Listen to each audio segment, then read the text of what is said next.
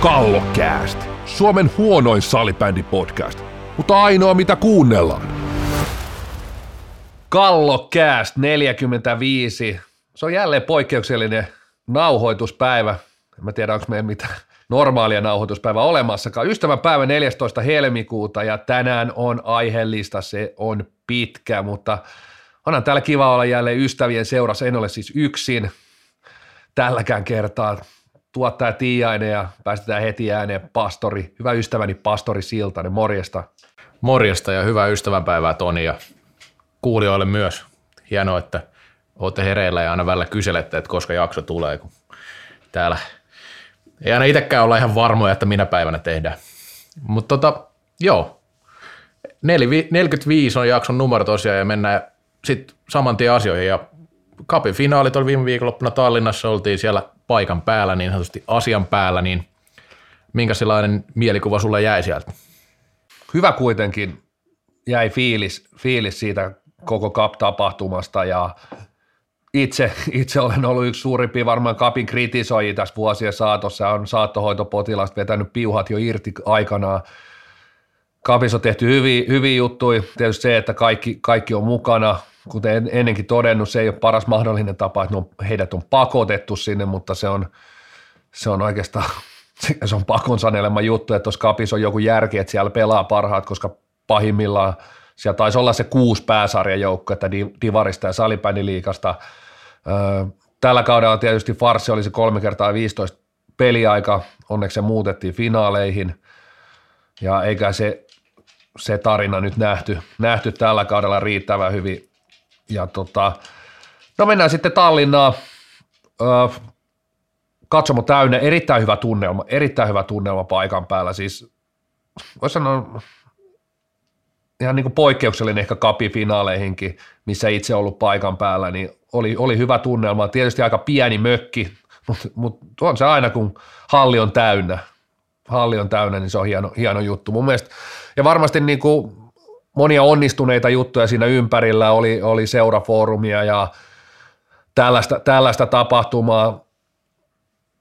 TV-lähetykset onnistu mun mielestä ja kohtalaiset oli itse niitä tekemässä tiettyjä haasteita siinä – tietysti kun virolainen kuvausporukka ja näin poispäin, ja, äh, niin siinä oli, ei he ollut hirveästi salibändiä tehnyt, niin pieniä haasteita näki myös paikan päällä. Viros ei ole selkeästikään sellainen ö, vapaaehtoiskulttuuri, näin ymmärsin, ymmärsin että siellä oli niinku hankaluuksia, hankaluuksia vähän siinä järjestelyissä, mutta ehkä kuitenkin ulkopuolisille ja ulospäin saatiin aika, aika hyvä kuva tapahtumasta, vaikka niin itse tapahtumassa tiettyjä haasteita olikin.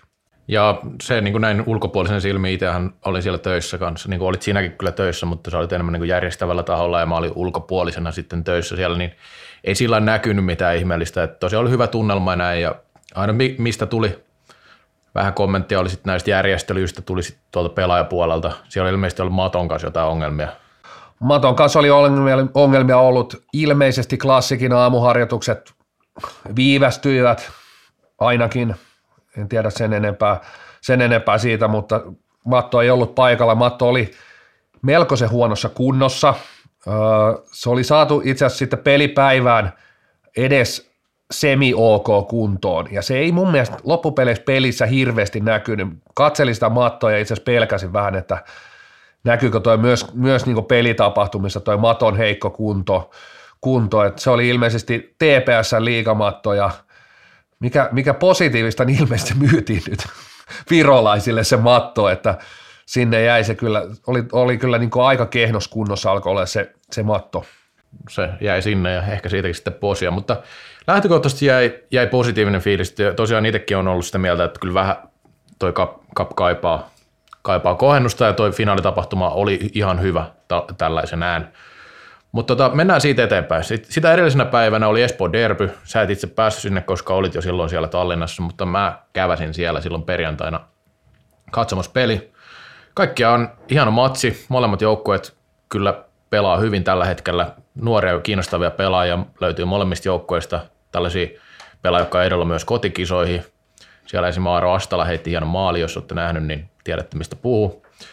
Jännä ottelu, ratkaisevasta rankkareilla ihan täynnä mökki oli sielläkin, 1100 katsoja ja siellä seisti, että ei ole pelkästään jengi istunutkaan. Ja kyllä tietenkin parranpärinä aiheutti tämä, että se peli ei ollut nähtävillä sitten mistään palvelusta. Ja mun mielestä tämä, mä itse asiassa kirjoitin tästä pääkallolle, pääkallolle, että sieltä voi käydä lukemassa, niin mun mielestä tämä oli, tämä on tietynlainen ongelma, että kumpikaan näistä derbyistä ei näkynyt, koska ne on semmoisia näyteikkunoita lajille, niin kuin annoin ymmärtää, ja mikä sun oma näkemys on tähän lähetysjuttuun? No joo, aika pitkälti sama tietysti, että siinä oli toki sellaisia, voisiko sanoa, tota, TV-homma on käsitelty täällä usein, usein ehkä pitäisi joskus taas perkaa vähän, vähän syvemmältä ja laajemmin tota, niin kuin haasteellista tilannetta, et, et, et, mutta se, selkeästi se, että noi pelit, lähdetään siitä, että noi pelit olisi ollut hienoa, jos ne olisi näytetty. Uskon, että ja kommenteista päätellen seurat, seuroilla ei ollut sitä mitään vastaa, että he ei ainakaan nähnyt, että katsoja jäisi kotisohville sen takia, että peli olisi tullut jostain, joltain kanavalta. Mun mielestä siitä on tehty erilaisia tutkimuksia ja itse asiassa ihan hirveästi käsittääkseni näitä katsojia ei ole, ketkä jää koti, kotisohvalle sen takia, että peli tulisi joltain striimiltä. Siihen ehkä tässä vaiheessa ainakin vielä vaikuttaa myös se, että ei ne lähetykset niin priimaa ole, että, että ainakaan kaikki lähetykset, että, että se olisi sitten esteinä sille, että, etteikö menisi paikan päälle, paikan päälle. mutta siis joo, noin tällä hetkellä ainakin PK-seutu vähän näkökulmalla, ehkä koko liikankin näkökulmalla, mutta etenkin täällä näkökulmalla, niin varmasti niin kuin ne kiinnostavimmat, jopa kiinnostavimmat ottelut, hyvin porukkaa, No jäähallipelithän on tullut useana vuotena, on ollut ainakin kaksi vai jopa kolme kertaa siellä itse, itse kommentaattorina, ja siellä on yleensä ollut hyvä kalusto, hyvä tietysti jäähalli, niin niissä on aina hyvä kuvata. Pelistä tulee hyvän näköistä, näköistä niin kuin myös TV-ruudusta, niin, niin tota, olisi tietysti kiva ollut, että ne olisi tullut. Aihe, josta puhuttiin viime viikolla myös, maailman parhaan valinta. Valinta ja sitten vähän selvitteli sitä, sitä tuolta Ruotsista, että miten, mi, millä perusteella, miten, he, miten tämä valinta nyt tapahtuu, kun sitä vähän mietittiin siinä, että, että miten se menee. Ja sieltä nyt selvisi tietenkin se, että myös valmentajilla, tai, tai itse selvisi mulle kyllä samana päivänä jo, jo, että myös valmentajilta on kysytty, mutta ei sitäkään laajuutta ollut ihan selvillä. No tuossa kerrottiin, että kysytään käytännössä noilta, jotka on ollut MM-kisoissa niiltä päävalmentajilta, mutta siinä annettiin ymmärtää, että niitä painotetaan jotenkin, niitä, että mistä maasta ne tulee ne äänet ja sitten niin kuin kaikista ilmeisesti ei sitten ihan ole tullut edes ääniä, että se parisen kymmentä ääntä ilmeisesti tulee ja sitten IBM antoi ymmärtää siinä myös sen, että he itse painottavat näitä jollain tavalla, että jäi vielä vähän auki kumminkin se kokonaiskuva. että kumminkin siinä Henrik Jansson sanoi, että tämä on heidän palkintonsa. Siitä sai semmoisen kuvan, että he sitten tekee omia johtopäätöksiä myös näistä tuloksista. No joo, ei sitä kyllä tosiaan ainakaan, ei kysymyksiin vastattu ihan, ihan suoraan, suoraan. Ja tosiaan oliko se näin, että 40 prosenttia sitten kuitenkin vastaajista on ruotsalaisia ja suomalaisia. Kyllä. Ja no en mä sitä pidä minä, minä, mitenkään niin huonona asiana sinänsä, että suurin osa tulee näistä maista, mistä tulee myös parhaat pelaajatkin, että et, et, näin se nyt pitää vähintään mennäkin, mutta mielestäni sekin oli hauska, kun kysyit jotenkin, että voiko, voisiko pisteet tai äänet mm äänet tota noin, jatkossa julkista, niin hän vastasi vähän niin kuin, että eh, jengi haluaa vastata niin nimettömänä, mutta eihän se, sehän oli ihan eri asia oikeastaan, että kyllä voisi niin jonkun pisteytyksen siihen tehdä, vaikka siellä olisi joku painotuskin, niin jonkunnäköinen pistemäärä. Näkisi vähän, että jonain vuonna, että onko tota noin, niin Emil Johansson ollut niin aivan ylivoimainen vai onko se ollut tiukka kisa, että se olisi niin mun mielestä paljon mielenkiintoisempaa. Jos ajatellaan vaikka urheilugaalaa näissä, niin sä näet kuitenkin, että, että millainen se ero myöskin siellä on ollut. Onko tämä ollut tänä vuonna ihan täysin selvä, selvä juttu, että tämä on maailman paras. Siihen tulee mun mielestä vielä sellainen leima oikeasti, että hei, että tänä vuonna tässä hommassa ei ollut kahta sanaa. Tai sitten tänä vuonna tämä oli pienestä kiinni. Silloin sen hyväksyisi jopa paljon helpommin ehkä itsekin, koska mun mielestä tuossa oli mulla eri näkemys esimerkiksi tänä vuonna – jopa top, top 10 etenkin, mutta ihan niin kärkisijoista, niin jos siellä olisi niin pientä hajontaa vain, että se olisi ollut tosi tiukka, niin se no, no okei, no se kääntyy nyt tällä kertaa näin, että se on pienestä kiinni. Mutta jos tilanne on selvä, selvä että aha, niin sitten voisi miettiä, että onko tämä siten niin kuistilla, että ei ymmärrä enää pelistä mitään. Niin, musta tuntuu, että tässä on vähän just se, että he haluavat pitää sen oman, oman näkemyksensä siinä, myös, myös siinä, että jos on ollut tiukka, niin he ovat sitten painottaneet omaa näkemystään, mikä varmaan sitten kääntyy ruotsalaisten puoleen osittain, koska he näkee niitä pelejä enemmän ja varmasti sitä kautta sitten painotus on sinne päin. En tiedä, kun ei, ei tuo niin kuin selkeästi auennut sieltä, eikä selkeästi haluttu ihan avatakaan sitä, että miten se menee.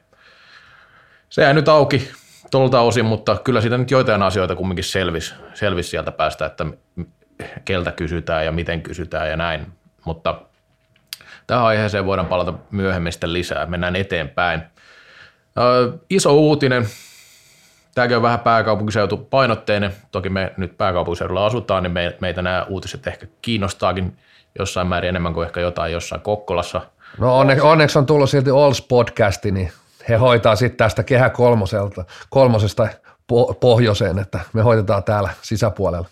Mutta joka tapauksessa tämä on kumminkin aika sillain valtakunnallisestikin voi sanoa aika merkittävä uutinen, eli Hawks ja AC Haki yhdistää toimintaansa vahvasti ja Hawks nimen alla jatkuu toiminta. Molemmat on kakkosdivarijoukkoja toistaiseksi, mutta iso seurahan tästä syntyy kokonaisuutena. Puhutaan tuhannesta jäsenestä ja se menee sitten jo ihan noin top, tai tällä top 5 puhutaan Suomen, Suomen sisällä koko, koko luokasta. Minkälaisia ajatuksia sulle herätti tämä yhdistyminen? No joo, kyllä, ja siis palateksi tähän, niin kyllä mä näen, että on myös ja valtakunnallisesta salibändissä iso uutinen, että näin iso seura tulee. Kyllä. Hawks varmaan sillä tavalla aika monelle edelleen tuntematon, tuntematon seura, mutta on, on kasvanut vauhdilla. Siellä tietysti isona tekijänä hyvin erätaustainen Petteri Bergman. Öö, ja siis tosiaan niin kuin taitaa tosiaan olla yli tuhannen jäsenen seura nyt tällä hetkellä. Hakun, Hakunilan kisa haki perinteikäs seura Vantaalta. Tietysti mielenkiintoista tässä yhdistyy niin kuin vantaalainen ja helsinkiläinen seura. Se on mun mielestä jo niin kuin sillä tavalla niin kuin mielenkiintoinen asia. Ja saa nähdä, tämä on varmasti tapahtunut. Tietysti tähän on ajanut se, että kuten aikaisemmin on uutisoitu, eräviikingit siirsi toimensa Kamposenteriä Vantaalle ja Haki oli tässä se kärsiä sitten, että vaikka Hakilta nyt, sieltä tuli nyt tietysti ymmärrettävästi sellainen, niin kuin, että saattaa toiminta loppua, loppua ja tähän on varmasti päädytty hyvinkin nopeasti, nopealla aikataulun, koska toki Hakilla jonkunnäköinen tieto ilmeisesti on ollut, että tämmöinen tapa, saattaa tapahtua, että pelivuorot sieltä Vantaalta loppuu tai on niin vähenemissä määrin. Mielenkiintoista nähdä tietysti, että mihin, mihin tämä niin johtaa, mitä tässä tapahtuu ja varmasti seura sisältäkin, kun kysyt tällä hetkellä, on varmaan aika paljon enemmän kysymysmerkkejä kuin vastauksia, vastauksia mutta Hawks on ennenkin otettu täällä, sä oot ottanut kirjoituksissa sitä esiin, että siellä, siellä on kuitenkin tietynlainen, mä oon niin nähnyt ulkopuolelta, että siellä on hyvä maltti, siinä ei ole niin lähdetty ihan soitelle sotaa ja rakennettu aika, aika niin maltilla – iso, iso or, niin kuin sillä tavalla, siellä on pelaajapolku kunnossa, siellä on moni asia kunnossa, siellä on niin kuin halliasiat kunnossa, Arena Center vahvasti siinä niin kuin kivijalkana, niin mielenkiintoista nähdä, mihin, mihin niin kuin Hawksin tarina tästä jatkuu. Joo. Ja nimellä Hawkshan jatketaan. Joo, ja mä oon ymmärtänyt näin, että tämä tosiaan olisi tapahtunut nopealla aikataululla. Varmaksi en voi, voi sanoa, mutta näin mä kuulin. Voi olla, että tätä on aikaisemmin jo ajateltu, mutta sitten nämä käsittääkseni juuri nämä olosuhdeongelmat on, on tota niin, ollut osana. Sitten toki tämä vahvistaa sitä pelaajapolkua, joka nyt ei ihan ehjää ole, ole toistaiseksi ollut vielä siellä junioripuolella, mitä mä oon ymmärtänyt, ymmärtänyt myös, mikä on sitten Hawksille etu myös tässä tapauksessa. Kyllä tässä on vielä kysymyksiä auki, sen mitä, mitä minä tiedän, että ei tässä kaikki ole selvää, mutta se on aina näissä fuusioissa, että kyllä niitä kysymysmerkkejä riittää, kun ajatellaan vaikka eräviikinkejä, siitä on melkein neljä vuotta ja vieläkin jotain kysymyksiä varmaan saattaa herätä ihmisillä, että miten joku homma menee tai on mennyt. Ajatellaan, että tämä on vastavoima tai lähtee kilpailemaan Ervin kanssa, niin kyllähän tämä seura tai joukkue, edustusjoukkue tarvii nousun sitten tuonne pääsarjoihin aika pikaisestikin toisaalta, vaikka onkin rauhallisesti rakennettu tähän asti, niin nyt sitten on se Suomisarja tai Divari todennäköinen ensi kauden, ensi kauden osoite, niin kyllähän Hawksissa varmaan sitä divarin nousua haetaan aika tosissaan tällä hetkellä. No aivan varmasti, ja siellä on oikeastaan niin hyvä tilanne, että molemmat, molemmat tämän hetken niin Haki ja Hawks taitaa vielä olla ihan niin kuin jollain tapaa mahdollista, että tuskin nyt molempi, molemmat nousee, mutta Hawks ainakin vahvasti tyrkylä, tyrkylä ylöspäin ja, ja voisin sanoa, että kyllä tässä aina voi miettiä, pienissä seuroissa on tietynlaista voimaa, voimaa siellä, jos katsoo niin kuin pelaajia, mitä, mitä tullut ja preikannut, niin niitä on paljon tullut sellaisista oikeasti pienistä seuroista, mutta kyllä mä sitten taas niin kuin pääkaupungilla seudulla näen, niin etenkin isoissa kaupungeissa, niin kyllä tämmöiset niin kuin suurseurat, niin missä se polku on rakennettu valmiiksi, niin se, se kyllä palvelee, palvelee niin kuin mun mielestä pelaajaa parhaiten. Ja tosiaan kyllä niin kuin pääkaupunkiseutu Helsinki vaatii niin kuin ehkä, ehkä toista suurseuraa. Toki siellä on niin Oilersia, Indiansia, miksei tiikere, tiikeritkin niin kuin voidaan laskea totta kai tähän niin kuin isojen niin kuin jäsenmääriltään kohtuullisen isojen joukkoon, niin mutta tämä, tämä tuo mun mielestä hyvän, hyvän lisän tänne. Et, et nyt nyt niin miettii, että siellä on sitten vielä Divaris tietysti M-team esimerkiksi. He on tietysti ollut pitkään, voisiko sanoa niin kuin mulle sellainen, että mitä he haluavat olla. Ja saa nähdä. Varmasti hekin tietysti perintekäs seura, mutta eikä välttämättä heti näe semmoista, että nielaiseeko joku, joku näistä, tai jokista ehkä jompikumpi näistä Helsingin suurseuroista sitten jossain vaiheessa myös M-tiimi. Joo, se on mielenkiintoista. Ainakin nyt Hawks aika vahvasti halusi, vaikka Vantaa tuli tähän toiseksi, niin halusi profiloitua jäädä helsinkiläiseksi seuraksi sitten kumminkin näin niin kuin lähtökohtaisesti. Mutta nämä fuusiot on aina semmoisia, tai fuusiot ja yhdistymiset, mitä näitä nyt sitten tulkitaankaan aina, niin näissä niin kuin sanoin, niin aina jää avointa ja aina näissä jutuissa on se, että ei se ihan niin helppoa tai yksinkertaista ole kuin miltä se näyttää paperilla. Kyllä, kyllä siellä niin kuin aina on myös häviäjiä. Kyllä. Mutta tietysti niin kuin tavoite on, että on enemmän voittajia kuin häviäjiä. Mutta se tästä. Varmaan asiaan voidaan palata riippuen sitten, mitä tapahtuu tässä myöhemmin. Vielä oli ilmeisesti yksi aihe, mitä ei mulla lukenut käsikirjoituksessa. Veteläinen ja Karvonen. Ja nyt myös Rantaniemi Show. Niin, sä olit unohtanut, unohtanut tietysti meillä ehkä kuitenkin suosituimman, eli Veteläinen, Karvonen ja Rantaniemi Shown. Tosin pojat ei pelannut. Se johtuu ehkä siitä. Niin, mutta mä oon jo siirtynyt, niin kuin viime jaksossa otettiin, niin mä oon jo vähän siirtynyt niin kuin ensi kauteen, seuraavaan tuotantokauteen. Hyvältä, hyvältä näyttää, että saadaan ensi vuodeksikin rahoituskuntoa, että pystytään nauhoittamaan näitä, näitä kalliita lähetyksiä tuottaja Tiiaisen studios, vaikka nyt tosiaan ollaan jälleen evakossa bongon rumpumiehen takia, mutta hei, viime, viime viikolla otettiin jo ne kaksi, kaksi nuorta, nuorta Lapinmiestä sieltä porkalta kaivettu ja mä oon vähän pettynyt, että sä et ole tehnyt kotiläksyä ja seurannut, miten Joona Karhula ja Tomi Koskela on pelannut viikonloppuna. Nimittäin Joona Karjolahan pääsi nostamaan kannua tuolla. Rankatankat voitti alue cup mestaruuden ja aika kivasti Karjola painoi siellä 1 plus 2 finaalissa ja sitten iso iso voitto Alaviesken Viri nousi sieltä putoaja, suoran putoajan paikalta tuohon Karsian paikalle voitti Merikosken 16-12. Ja mikä hienointa, Tomi Koskela 5 plus 0. Kuten Forkala vähän niin heitettiin, että pelaa ensimmäistä kautta salibändiä. Tämä on varmaan niin edelleen poromiesten, poromiesten juttuja, mutta mä haluan uskoa tähän, että kaveri todellakin pelaa ensimmäistä. Ensin, eka kertaa ottanut mailan käteen ja tuolla painaa 5 plus 0 kakkostirressä, niin kyllä jäi, vaikka oli Oos, Oos reeni tauolla, niin, tai re, reenatessa meni tämä viikko, niin iloisia uutisia jälleen pohjoisesta. No hyvä. Pohjoisen kirjeenvaihtaja on ollut hereillä, että ei, ei jättää osio ihan niin kuin huomioimatta. Mutta mennään tästä jatkaa poromiesten juttuja tuonne toiseen erään. Kallokääst. IFFn Aisan kannattaja. Toinen erä käyntiin ja sitten lähdetään perkaamaan tätä liikakalluppia, jonka varsin onnistuneesti vapaa toimittaja, selostaja, lajin ainoa ääni Tuomo Reponen teki liikajoukkueille ja liikajoukkueiden kapteeneille ja päävalmentajille, jotka sitten vastasivat tähän tosiaan kyselyyn ja kattava, kattava paketti. Siellä on saanut ääniä antaa erinäisiin asioihin ja kommenttien kerran. Eli 28 oli maksimi äänimäärä ja 22 tuli tuli vastauksia, että ihan ok tuolla aikataululla, millä Tuomo on tekijä. Tosiaan hatun nosto Tuomolle tuosta tämän kyselyn toimittamisesta. Se ei aina ole maailman simppelein juttu kokonaisuudessaan. Tietäjät tietää niin sanotusti tästä asiasta. Mutta tota, mennään ihan läpi näitä tuloksia tästä ja kommentoidaan niitä, mitä sen mitä kommentoitava nyt aina löytyykään. Ja liikan parhaaksi pelaajaksi tämän perusteella nostettiin Sami Juhansson, 10 ääntä. Oli jopa aika selkeä voittaja tässä, kun katsoo tätä, että neljä ääntä oli seuraavat. Joo, ei siinä ole mukisemista silloin. Selvä, selvä voitto ja ei, ei, ei sillä tavalla yllätä.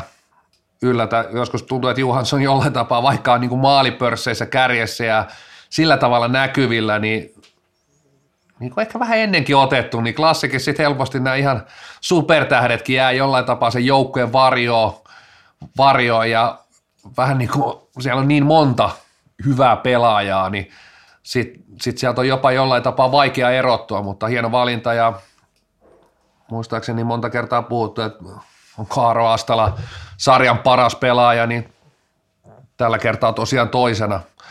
Toisena ei olisi ollut sekään välttämättä ihan huono valinta – Niko Salo saman verran ääniä myöskin. Ja jos tuossa katsoo top 5, eli noin 22 ääntä, niin siinä on klassikin pelaaja neljä sitten Astala ainut, joka tulee muualta kuin klassikista näitä, näiden äänimäärien perusteella. Ja siinä on niin ykköskentästä Niko Salo neljä ääntä ja Emeli Salinkin saanut yhden äänen ja sitten Ville Lastikka saanut vielä pari ääntä, että aika klassik dominointiahan Kyllä, täällä. ja jos ajattelet, että Salin saanut yhden äänen, niin, niin kuin neljälle pelaajalle mennyt, niin kyllä aika, aika niin kuin sel, selvät sävelet ollut tuossa.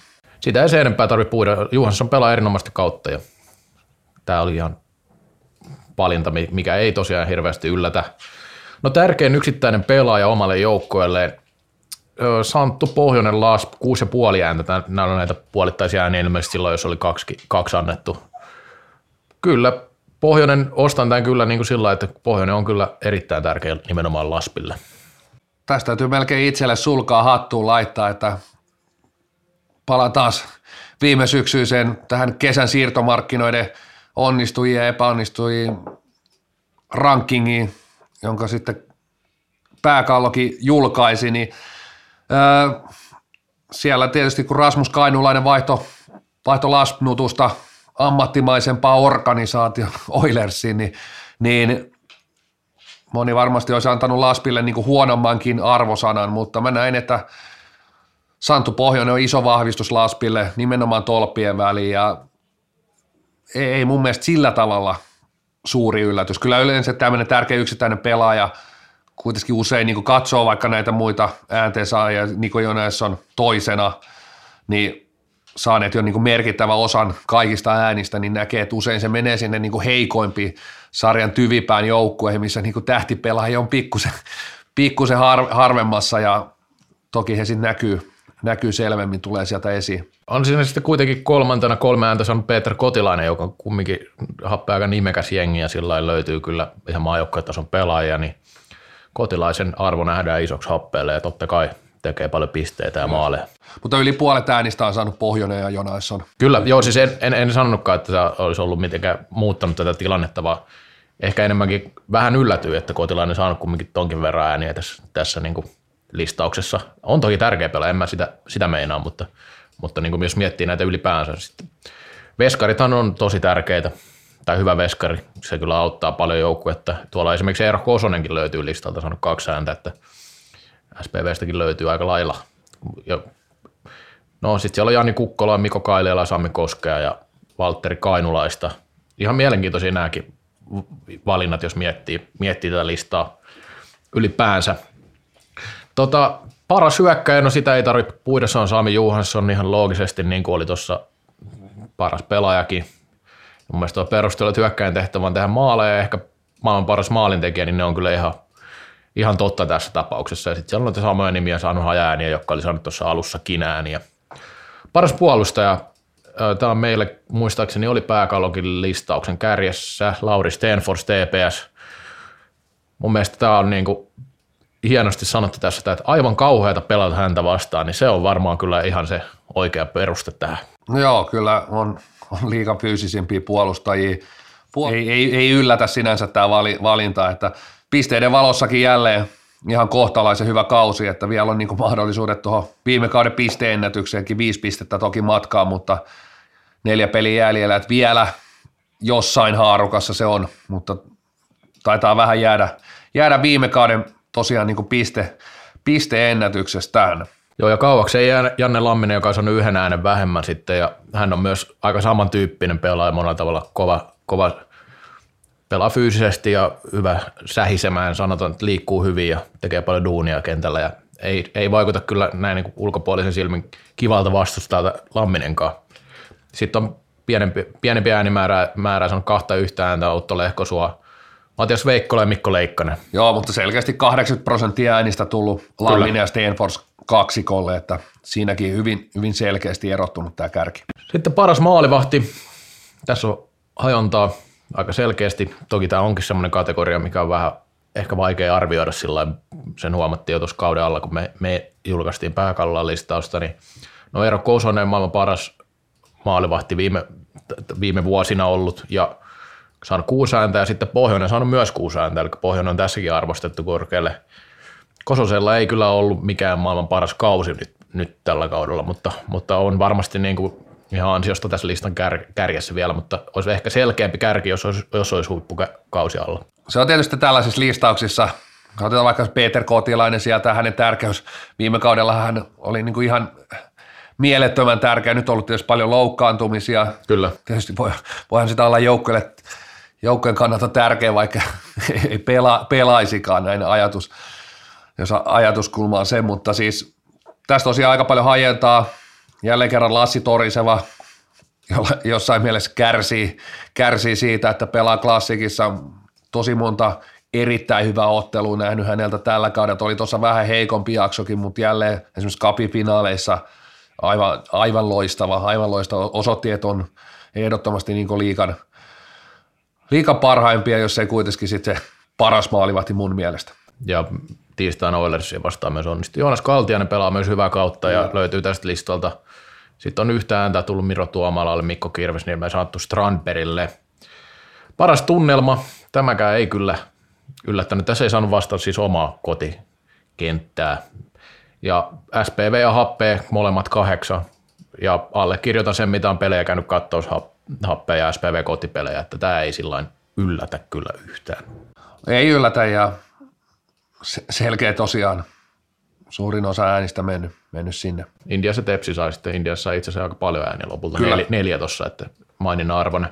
No Vaisuin tunnelma, tässä sitten Erävikingit ja OIF saanut molemmat yhdeksän ja puoli ääntä, mikä on vähän ehkä erikoista, että tämmöinen äänimäärä tullut molemmille ihan sama vielä kaikille lisäksi. Ja en ole OIFin kotipelissä ollut, että sitä en osaa sanoa, mutta Ervin peleistä, niin joo, kyllä varmasti näin. Toki en ole jokaista seuraa, jokaisen seuraa hallissa ollut, että siinä varmasti nämä niin päävalmentajat ja pelaajat on, on itse asiassa meikäläistä fiksumpia, että Kyllä. En, ole, en ole jokaisessa hallissa käynyt, mutta se mitä, se mitä tuolta infoa aikaisemminkin tullut ja kuullut, niin nämä ei tosiaan yllätä kyllä nämä, että näinkin selkeästi eräviikin tai OIF siellä on, kärjessä on. Siis niin kuin sanotaan, että ei yllätä sinällään.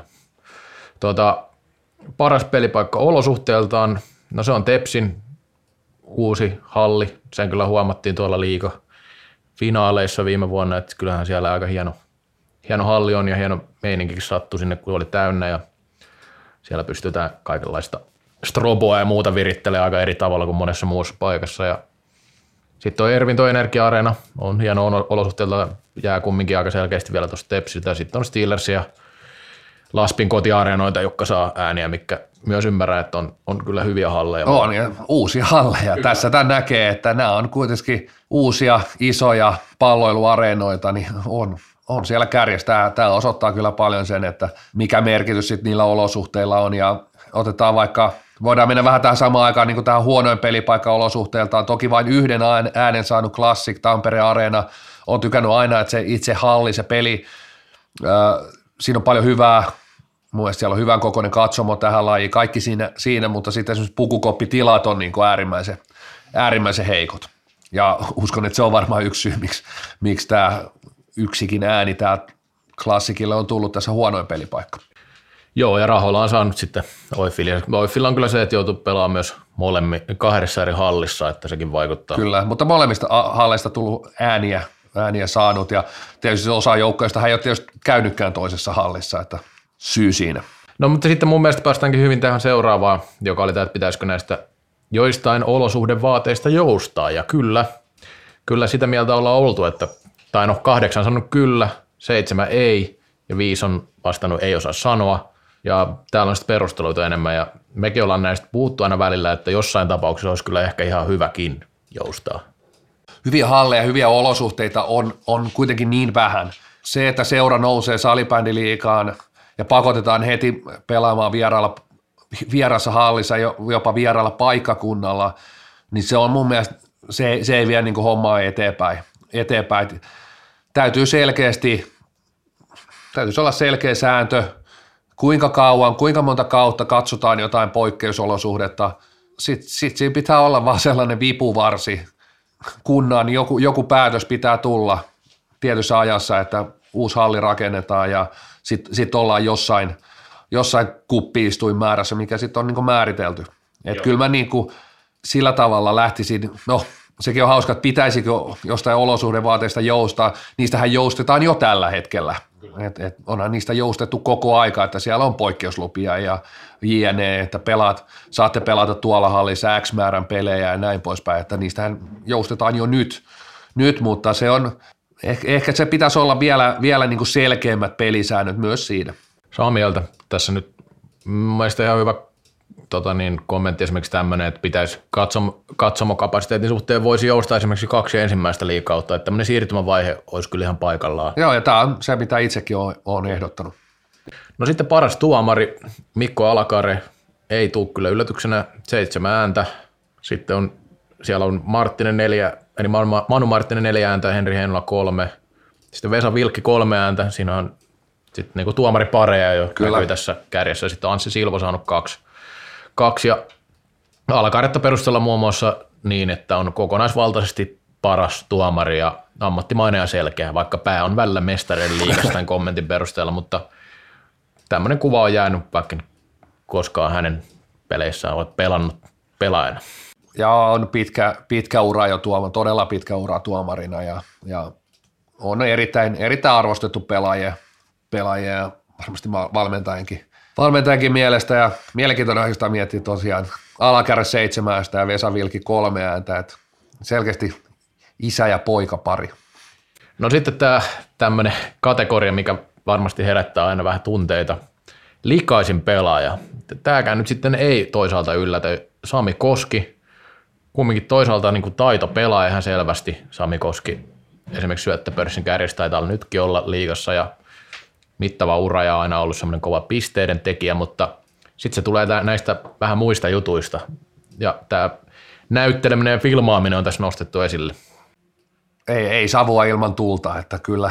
Ja todella selvä, kyllä. selvä voitto vielä tässä kategoriassa. Toki siellä sitten niinku, esimerkiksi kuusi pelaajaa on saanut yhden äänen, yhden äänen mutta voisiko sanoa, että hyvinkin selkeä. Ja Santeri Lindfors kolme ääntä, sanoisin, että varmaan vähän samoista, samoista syistä, että ehkä tämä likaisin ei hänenkään kohdalla pelaisi mitenkään rumasti tai eh, tekisi mitään niin kuin sellaisia temppuja, että, että vahingoittaisi toisia pelaajia, vaan on ehkä, ehkä vähän niin kuin näyttelemisen taitoa oikeissa tilanteissa. Tämmöinen kuva mullakin on, ja sitten Lauri Stenfors taas vähän erilainen pelaaja.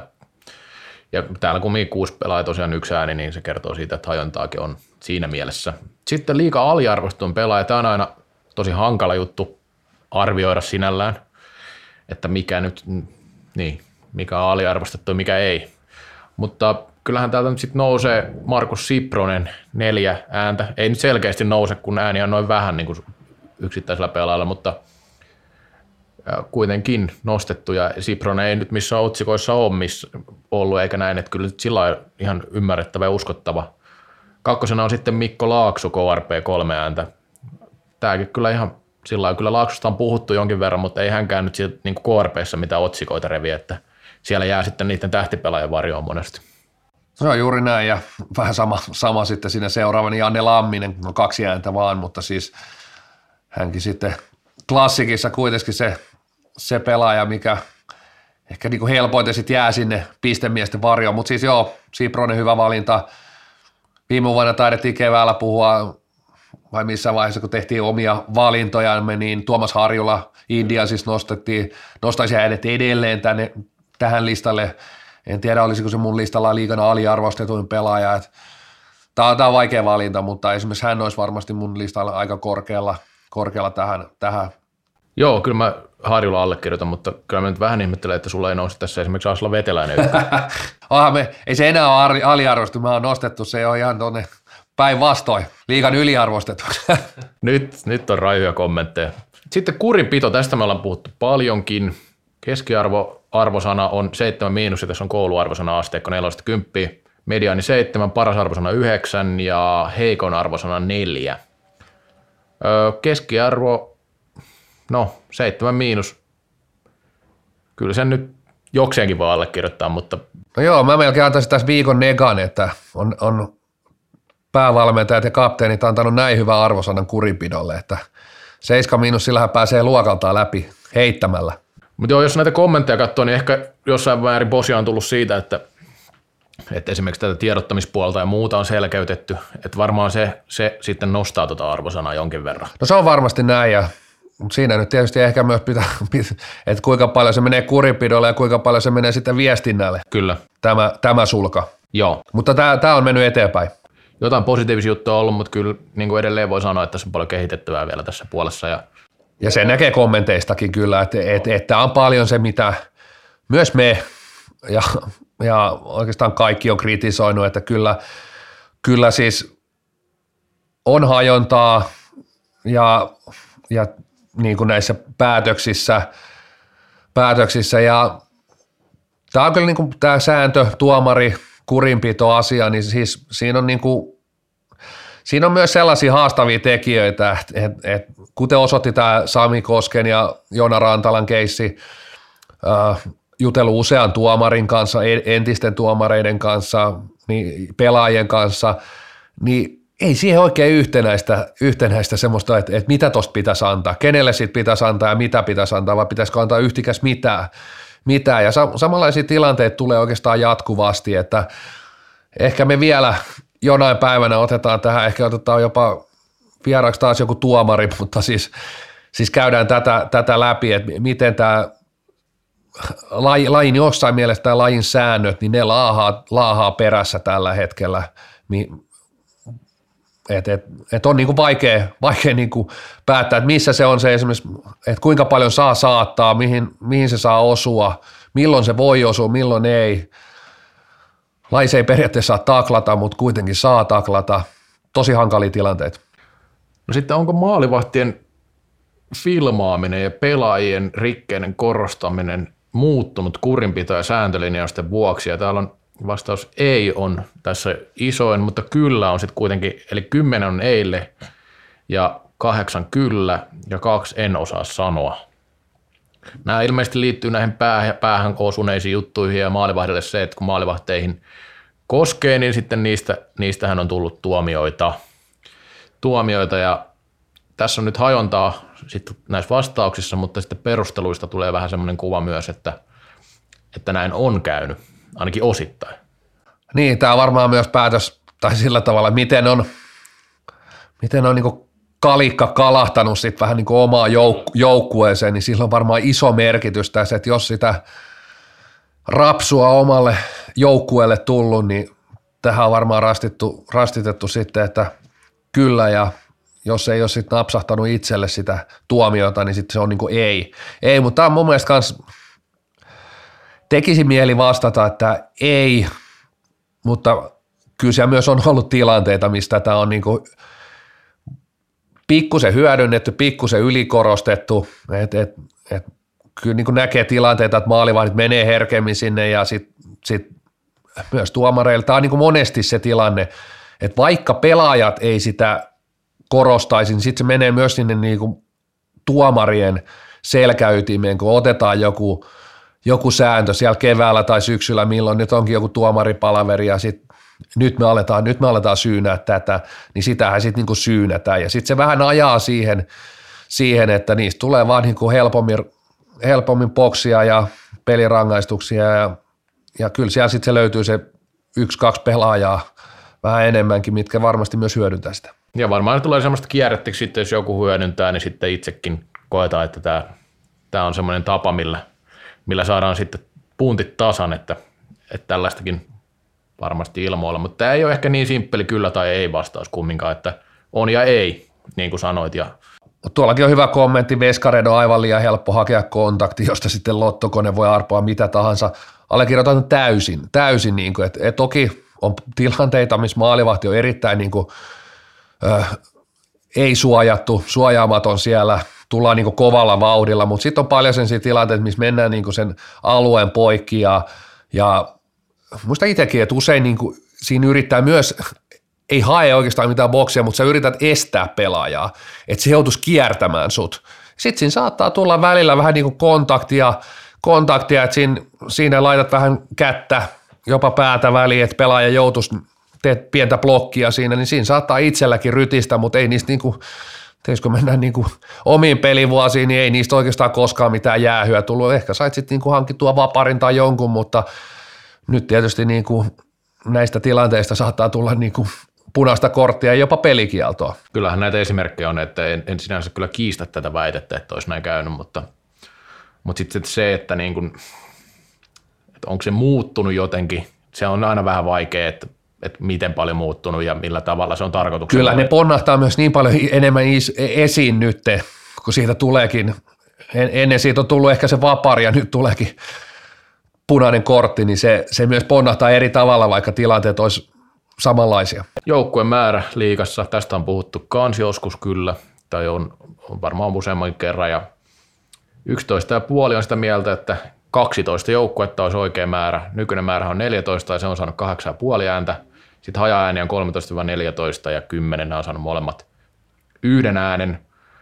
12 on kyllä niin kuin itselläkin noussut tässä viime vuosina semmoiseksi ajatukseksi, että se ei olisi, ei olisi huono määrä liikaa. Ja tämä on sitten perusteltu tietenkin näitä, että miten se pitäisi pelata se sarja sen jälkeen, jos pelataan 12. Täällä oli ainakin yksi aika mielenkiintoinen juttu, että täällä pelattaisiin 1-6 menisi suoraan playoffeihin ja sieltä 7-10 pelasi playoff-karsintoja – Säälit. Sääliplayereita niin sanotusti, niin tässä olisi sitten enemmän sitä, että useamman joukkojen kausi jatkuisi vielä runkosarjan jälkeen näin, mutta en tiedä, en tiedä onko tämmöistä tosissaan suunniteltu, suunniteltu, että ihan mielenkiintoinen ehdotus, en sinänsä tuomitse suoraan, mutta itse on vähän sitä mieltä, että, että ehkä, ehkä tuo kahdeksan suoraan playoffeihin on, on ihan hyvä systeemi kumminkin sinänsä en ole mistään kuullut, että oltaisiin tällä hetkellä sinänsä harkitsemassa tätä joukkueen määrän putoamista, pudottamista. Ja siis tietysti 14 joukkuettakin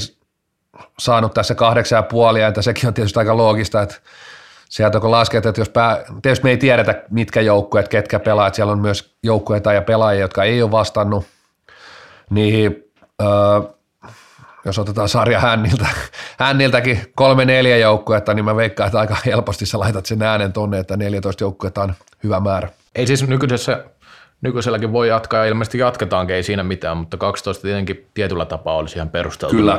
No sitten pudotuspelit, nehän on pian käsillä. Tässä kysytään sitä, että onko tämä valintasysteemi, nykyinen systeemi hyvä vai pitäisikö suoraan runkosarjasijoitusten mukaan mennä. No valinnat on saanut 10 ja sijoitus 9. Tämä on tosi tiukka loppupeleissä, että sitten on kumminkin kolme, jotka on laittanut, että ei merkitystä. En tiedä, onko nämä niitä joukkoja, jotka ei ole pudotuspeleissä mukana, mutta tota, tämä on mielenkiintoinen juttu. Tämä on kyllä niin kuin ikuisuusaihe varmaan sit niin kauan, kun nämä valitaan, koska tuo sijoitushommahan, sehän on se luonnollinen juttu, niinhän se yleensä menee. menee. Näissä valinnoissa omat, omat hyvät puolensa.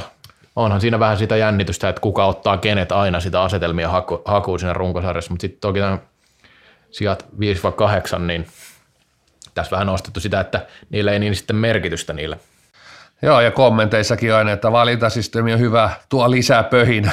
Seuraava kommentti, valintasysteemi ei tuo lisää arvoa. et, et, ja näin se varmasti on siis, että oma sijoitus, om, niin kuin missä, missä ollaan, niin vaikuttaa tosi paljon tähän, niin kuin mitä vastaat, vastaat. Ja sanotaan näin, että mun mielestä valintasysteemi ihan jees, jees mutta sitten loppupeleissä, kun ne valinnat on ollut, niin – no niin pitkälti mennyt runkosarjan perusteella. Siellä ei, ei, siellä ei sitten kuitenkaan ole tullut sellaista, sellaista, että, että vaikka ne valinnat on ollut, niin en mä nyt tiedä, ne ei mun mielestä ole tuonut mitään lisäpöhinää, pöhinää. Että ne on ollut aika, aika lailla sitten kuitenkin runkosarjan mukaan. Joo, hyvin harvoin. Kyllä nämä aika, kumminkin sitten aika konservatiivisesti menee lopulta ne valinnat. Että Indians on pari kertaa vähän kärsiä siitä, kun klassik ottaa se ekana. En tiedä monenneksi, kun pitää varmaan neljän parhaan joukkoa pitää sijoittua, että klassik ei ota Indiansia, mutta, mutta tota, joo, kaikkinensa niin tämä on vähän niin ja näin, että mäkään nyt on ollut näissä tilaisuuksissa useampana vuonna mukana, kun valitaan joukkoja. Ei se nyt sitten mikään ihan kaikkea aikojen jättipotti yleensäkään ollut se valintatilaisuus, vaikka, vaikka siinä on oma jännityksensä, niin pitää kumminkin sanoa, että on ja ei tässäkin tapauksessa. Joo, kyllä tuohon varmaan laittaisi itsekin rasti, että ei merkitystä. Sitten on tämmöisiä yleisiä kysymyksiä, mikä asia jäänyt positiivisesti mieleen, eli kuluneesta liikakaudesta, ja meillähän täällä osuu vain yksi kohta. Siellä on niinku salipädin podcastit, ja meillä on monikossakin, että on meillä kilpailijoitakin. Täällä on nostettu siis muuta positiivista. Klassikin takana on hyvää taistelua, se on ihan totta. Ja Vähän niin kuin podcasteissakin. Kallokästin takana on hyvää taistelua. Sitten on häntäpään taistelu. Viime vuoteen tämä liito ajolähtö vai läpiajo, mikä se oli? No se on, se on varmaan jo siellä häntäpään taistelussa tällä hetkellä, taitaa olla telakalla tota, liikaan liittyvät jutut, niin täällä on kumminkin aika laajasti tullut erilaista posia, että tota niin, puolet oli kumminkin nostanut tuon taistelun tuolla niin liigan sisällä, se on ihan hyvä määrä. Meille tosiaan vaan nämä podcastit aiheutti tässä minkäänlaista värinää ja kaikki muut aiheet voi käydä lukemassa tuolta. Mikä on jäänyt negatiivisesti mieleen? No tasoero kärjen ja hännän päällä, no se on aika selkeä juttu, miksei tästäkin on puhuttu vaikka kuinka monta vuotta. Otteluohjelma, tämä on mun mielestä tärkeä juttu, tämä otteluohjelman nostaminen, koska nämä ottelumäärät ei, taas, ei ole kovin tasaisia sitten niin kuin viikon jälkeen, se sarjataulukko ei ole tasan, se on vähän huono juttu. Sitä me ollaan kyllä kommentoitu aikaisemmin itsekin. Syyt on osittain selvillä. Paljon on saanut seurata kommenttia, että kyllä siinä ollaan vähän niin kuin laiskoja. Varmasti ollaan seuroissa laiskoja, varmasti ollaan niin kuin alakivemään päässäkin laiskoja, että ei, ei, ei vaan ruuvata niitä otteluohjelmaa. Tietysti salibändi on monessa, monessa paikassa, niin joudutaan, joudutaan vielä väistämään, väistämään montaa tapahtumaa, että ei olla se herra ja hidalko siinä, siinä, siinä hallissa ja pystytä sitä valitsemaan, että minä päivänä ja milloin pelataan. Joo, niin itse asiassa olikin tässä seuraavassa kohdassa nyt, kun, nyt kun tämä kato, että Salibändin liigassa Salibändissa muuttaisi, niin juuri tämä otteluohjelma nousi tässä vaiheessa esiin eri sanavalinnoin. Mutta runkopelipäiviä toivottiin ja just tämän sarjataulukon yhtenäistämistä kierrosten jälkeen. Tota, sitten oli muita vastauksia. Täällä nämä tuomarihommat nousee aika vahvasti koko tässä kyselyssä ja sitten varsinkin täällä lopussa. Peliaika, määräkokeilut mainittiin myös, mutta se nyt liittyy enemmän Suomen kappiin tietysti. Taito pelaamista, pitäisi, no se on eräs vastaan ja yksi vastaan. Ja tämä on, tämä on mun mielestä myös liittyy tähän niin kuin sääntöasiaan, jossa mun mielestä pitäisi, pitäisi vielä päästä kyllä niin kuin salibändissä eteenpäin. Et niin kuin otin kiinni, niin jossain mielessä mun mielestä säännöt tällä hetkellä laahaa, laahaa tämän niin kuin pelin, miten peli kehittyy, peli menee eteenpäin, pela, pelaajien niin kuin kaikki, kaikki niin kuin taito, fyysiset ominaisuudet menee eteenpäin, niin sitten kuitenkin jollain tapaa niin kuin säännöt on, on, on niin kuin jäljessä siellä tällä hetkellä. Mun mielestä Suomessa vielä – aika hyvin tota taitopelaamista, että täällä mun mielestä harvoin näkee niitä pelejä, missä niin se fyysisyys ja sellainen vääränlainen fyysisyys menee yli. Et, et täälläkin otettiin silloin Champions Cupin yhteydessä, mä otin, mä otin siitä somessa ja jutellut monen muunkin kanssa, että esimerkiksi Wheeler Classic-peli oli hyvä esimerkki, siinä on, siinä on tuoma, ruotsalainen tuomaripari, jolta on ennenkin nähnyt, että kuten itse asiassa Oskari Saari totesi, että on helpoin linja on se, että ei ole linjaa, laitat niin pillin taskuun ja heillä on vähän tämä tyyli, että johonkin asti pelaajathan tykkää siitä, että nyt saa pelata, nyt saa pelata kovaa, mutta kyllä siinä niin taitopelaaminen kärsii. Mun mielestä niin kuin ainakin minä katsojana kärsin siinä, että, että, että se peli menee vähän sellaiseksi jenkkifutistyyliseksi, että mennään niin kuin metri kerrallaan. No niin nyt saatiin sitten niin runtattua tuota laitaa pitkin niin kuin metriä. Koko ajan, joka tilanteessa joudutaan niin kuin painimaan, painimaan. mutta tämä ei mun mielestä ole niin kuin Suomessa. Ehkä siihen liittyy jossain mielessä myös että jossain kohdin tasoerot on niin selkeät, että vaikka se menisi vähän niin kuin, että se taidollisesti parempi joukko ei oikeastaan joudu edes painimaan, vaikka toinen yrittäisi. Joo, joo ja sitten siinä fyysisyydessäkin on eroja, että onko se semmoista roikkumista ja repimistä, mitä, Juuri mitä, mitä siinä oli, että se ei ole ehkä sitä, se ei tuo myöskään mitään viihdearvoa siihen pe- pe- pelaamiseen, että jos joku näkee fyysisyydessä viihdearvoa, ja varmasti näkeekin, ja kyllä siinä on tietyt jutut, mikä, mikä nousee, nousee positiivisena esille, mutta sitten semmoinen repiminen, roikkuminen, niin se ei kyllä mun mielestä tuo mitään, että se vaan hidastaa sitä peliä. Kyllä. Mutta muuten nämä aiheet, jos vähän tällä yhteenvetään, aika paljon semmoisia aiheita oli, mitä, mistä me ollaan täällä puhuttu vuosien näiden kahden kauden aikana, millä on kallokasta ja tehty, että täällä oli paljon, paljon semmoista asiaa, mitä ollaan no, yritetty nostaa ja pitää pinnalla myös, että ihan positiivista, että se on myös noissa liigajoukkueissakin ovat tämmöisiä osittaisia huolenaiheita tai juttuja, mitä on nostettu, että täällä oli esimerkiksi tähän markkinointi- ja televisiotuotteeseen lisää väriä kommentti oli mun mielestä, mun mielestä liittyi myös kanssa aika paljon siihen, ja moni nämä tuomaritoimet ja tuo, toiminta ja nämä, niin ne on noussut, noussut meidänkin puheessa esille, ja mun mielestä positiivista, että näistä voidaan näin julkisesti käydä keskustelua, ja se, että näihin vastaillaan näihin kyselyihin. Sinänsä, sinänsä tuolta ei hirveästi niin mitään yllättävää noussut, jos ajatellaan, että kyse, kysely tehtiin ja kysely tehtiin, niin tosi vähän niin mitään yllättävää, että, että et tietysti niin kuin, koska vastaajat on pelaajia, päävalmentajia, niin puhehan on hyvin paljon niin kuin itse pelissä, mitä tapahtuu kentällä, että okei siellä oli vähän niin kuin olosuhteita ja kuten otit esiin, niin muutama oli johonkin markkin, lajin markkinointiin ja ö, striimeihin ja tällaisiin niin kuin ottanut, ottanut kiinni, kiinni niin kuin, että miten saataisiin kasvamaan niin kuin katsojien määrä ja, ja niin kuin osa oli jopa sitä mieltä, että onko puoli-ilmaisten striimien lukumäärä sometavoittavuus vielä oikeita avainlukuja meidän lajille. Mun mielestä erittäin hyvä heitto sinänsä, että, että, että toi on niin pohdinnan arvoinen juttu, mutta tosi paljon näissä kommenteissa niin et, et, mentiin itse asiassa niin tuomaritoiminta, vaikka siinä, niin kuin, siinä ei täysin niin nyljetä missään nimessä, että Suomessa olisi niin huonot tuomarit, vaan oikeastaan siihen, mitä otin kiinni, että pelin tempo, mitä tässä yksi kommentti, että tuomareiden touhusta on tullut liian hankalaa. Pelin tempo on äärettömän kova, tuomareille ei ole aikaa liian kiire havainnoida, pitäisi olla ehkä kolmas tuomari, jotain tuomioita katsoa videolta, videolta ja, ja kuten sanottu, niin mun mielestä sääntöjä pitäisi avata, avata paremmin. Se ava, että jos sä meet kysymään tuosta salipädiliigan päätuomarilta tai salipädiliigan pelaajalta, että miten tässä lajissa on vaikka taklata. Mikä on niin sallittu taklaus, sääntöjen mukainen taklaus, niin se tulee niin tosi erilaisia vastauksia. Just näin, niin kuin sanoit, että yllät, mulla oli itse asiassa yksi kysymys tässä run, runkokysymyksissä tässä, että oliko mitään yllätyksiä, niistä loppupeleissä oikeastaan ollut. Ja tuomaritoiminta nousi tosiaan esille, niin kuin sanoitkin. Mutta ei siinä mitään. Ei siinä mitään. Kolmanteen erään. Kallokääst. Ikuisesti nuori. Niin kuin salibändikin. Kolmas erä. Sitten pureudetaan tähän salibändiliikan loppu suoraan. Ei ole enää montaa ottelua siellä jäljellä ja vielä on panoksia jäljellä jonkun verran. Lähdetään perkaa tuommoista pientä liikakatsausta tähän. Joo, nyt se on aiheellinen. On aikaisemminkin ollut, mutta nyt varsinkin kun lähestyy nuo ratkaisupelit, niin otetaan seurantaa erityisesti. No tuolta kärjestä nyt jos lähdetään saman tien, niin Klassikan nyt on voittanut runkosarja, oli itse asiassa varmistanut ennen tiistaita.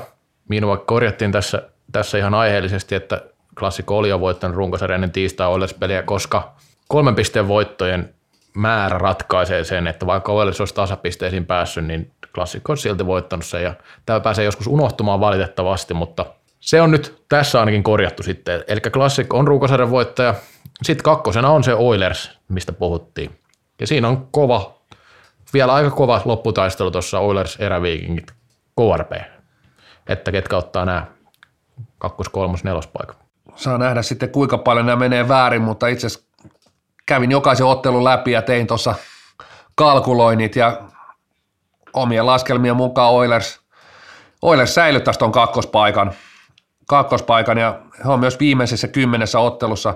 Itse asiassa, jos katsotaan viimeistä kymmenen ottelua, eli se nyt on aika tarkalleen myös puolet runkosarjasta vähän alle, mitä on pelattu siis tällä hetkellä, niin Classic, Classic on kärjessä myös viimeisen kymmenen ottelun osalta 24 pistettä kerännyt ja Oilers on toisena 22 pistettä ja näyt, näyttää siltä, että he kyllä – kakkosena säilyvät. Itsekin tutkailin näitä, niin tosiaan huomioon sinänsä kymmenestä viime pelistä semmoinen, että kellään ei ole nyt tota yli 25 pistettä noista noista kymmenestä viimeistä pelistä, että silloin kun aikaisemmin tein tämmöistä katsausta, niin siellä oli kaksikin joukkuetta, joilla oli niin kova virre, mutta nyt on ollut tasaisempaa ja tullut vähän yllätyksiä ja sehän on vaan hyvä juttu. Mutta tosiaan Oilers 2, se on munkin arvio, arvio että Oilers pitää tuon kakkospaikan. Siinä on kolme pistettä eräviikinkeihin ja KRP ja Oilers on ollut kyllä tosi hyvä tämä kymmenen peliä otannalla ja muutenkin. Ja heillä on sitten kumminkin Oif, Lasp, Ols, kaikki vaikuttaa semmoiselta joukkoilta, joka Oilersin pitäisi kumminkin pestä, pestä tässä vaiheessa kautta. Tota, Ervi itselläkin arvioi, että sijoittuu tuohon KRP, KRP yläpuolelle vielä, eli säilyttää sitä kolmospaikan. Heilläkin tuo loppuohjelma itse asiassa kohtalaisen helppo. Happe nyt mikä on top 8 joukkue, ja sitten on Steelers, Olssu ja Laspi. Kaikki lähtee ennakkosuosikkina näistä, mutta toki esimerkiksi Laspilla on tuolla vielä pelottavaa, että, että sinänsä, sinänsä viimeinen pelikin voi olla aika ratkaiseva. Sitten ei KRPn ohjelmakaan, no on se itse asiassa kyllä vaikein näistä neljästä, jos vaattaa, että siinä on kuitenkin Tepsiä ja Klassikkia vastas vielä. Sitten on Oif ja Velhot, jotka pitäisi kyllä kaatua. Joo, laskin, että Ervi yhden pisteen edellä Nokia ja jäisi, jäisi kolmanneksi tai pääsisi kolmanneksi ja Nokia sitten jäisi ilman valintamahdollisuutta, eli olisi, olisi neljäs, neljäs, mutta siitä tulee kyllä toki nämä voi vielä mennä mon, moneen suuntaan, mutta näin itse kalkuloin, että Ervi, Ervi olisi kolmas ja Nokia, Nokia sitten neljäs. Sitten sit 5-8, siinäkin on, on kyllä tiukkaa, että Indians 42 pistettä, SPV 41, Tepsi 40. No Happe on sitten jo kauempana, että 36 pistettä, että Happeella on eri taistelut kuin näillä kolmella joukkoilla tässä. No sä oot kalkuloinut, mitä katsoit, että Tepsi nousee tuohon kolmikon kärkeen vielä tässä loppukaudesta. TPS itse asiassa omissa pisteissäni Indiansin kanssa tasapisteissä. Et molemmat saavuttaisivat tuon 50 pistettä, mutta TPSllä noita kolmen pisteen voittaja, joka tosiaan niin kuin on ensimmäinen, mikä tasapisteissä ratkaisee, niin veisi edelle. Ja kyllä TPS tosiaan viimeisen kymmenen ottelun, öö, viimeisen kymmenen ottelun 21 pistettä, että on kerännyt yhtä paljon pisteitä kuin eräviikingit, eli on oikeastaan kolmantena, kolmantena Classic 24 pistettä, Oilers 22, Ervi, TPS ja LASP keränneet 21 pistettä, eli siinä on niin viimeisen kymmenen ottelun formi, formi erinomainen. TPS jälleen kerran päästetyissä maaleissa sarjan kolmanneksi paras tehdyissä kuitenkin vasta kuudenneksi paras. Mielenkiintoisia tässä, kun katsoo näitä tehtyjä maaleja, päästettyjä maaleja, niin pakko ottaa muutamia nostoja, että et, et Oilersia esimerkiksi pidetään hyvin hyökkäävänä ja on paljon hyökkääviä hyvin, hyvin maalintekijöitä, niin itse asiassa kuitenkin voisi sanoa, että vasta on sarja kakkonen, niin vasta neljäntenä tehdyissä maaleissa. Esimerkiksi eräviikingit melkein puoli maalia edellä. Joo, mutta on kokonaisvaltaisesti kyllä parantanut tuota peliä, että siellä toimii pallollinen peli ihan hyvin tällä hetkellä ja kuuma maalivahti. Sieltä löytyy toki hyökkäyspäähän paljon osaamista, mutta ei ollut semmoista ilotulittelua ja ehkä se on ollut nimenomaan vähän tasa, tasapainoisempaa heidän pelaaminen tällä kaudella kuin monella muulla kaudella. Ja kuten ennenkin otettu, otettu kiinni tässä, että et pystynyt kääntämään niitä tiukkoja pelejä, että itse asiassa päästetyissä maaleissakin näistä pudotuspelijoukkueista, niin itse asiassa toisiksi huonoin. SPV jälkeen, SPV jälkeen, eli itse asiassa niin kuin maaliero, maalierossa, niin tota, no, maali keskiarvoissa, niin taitaa olla jopa, jopa niin kuin heikoin, heikoin näistä pudotuspelijoukkoista.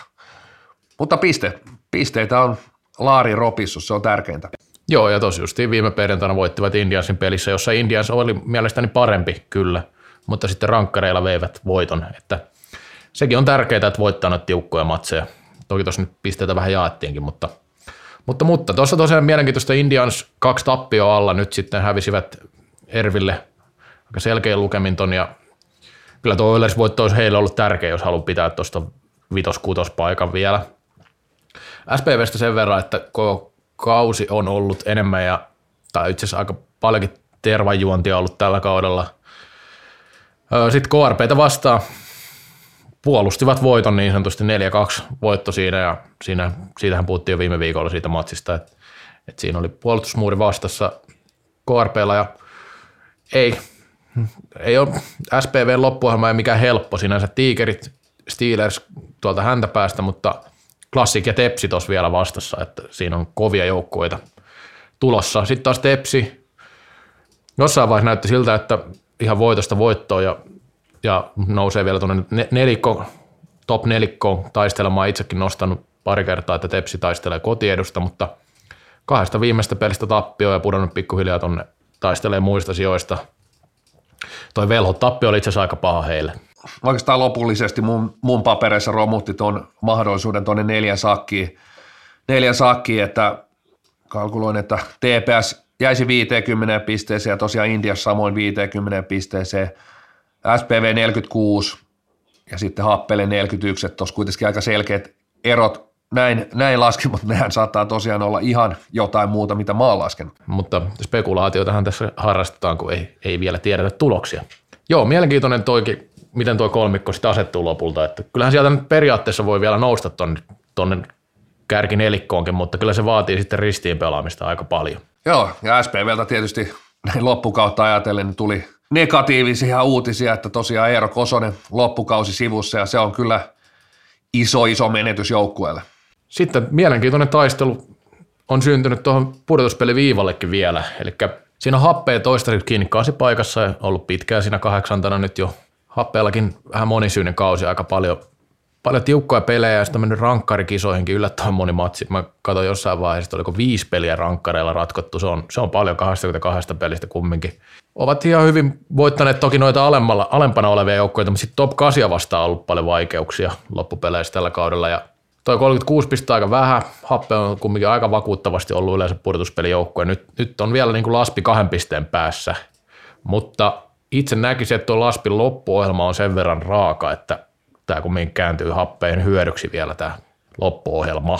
Omissa laskuissa kuitenkin happeen sitten lopulta neljä pistettä olisi Laspia edellä, Laspia edellä mutta yllättävän tiukaksi meni. Kyllä tätä puhuttu koko kausi tässä, että mitä lokakuun alusta asti vai ehkä elokuun alusta – et kahdeksan pudotuspelijoukkoa on selvillä, mutta kyllä niin kuin happeen erittäin, koko kausi on ollut aika lailla semmoista, niin, tulee sinne vanha happeen mieleen, että ei siitä oikein ota selvää, että milloin ollaan pelipäällä ja milloin ei. Välillä on niin todella, todella hyvältä näyttää peliä.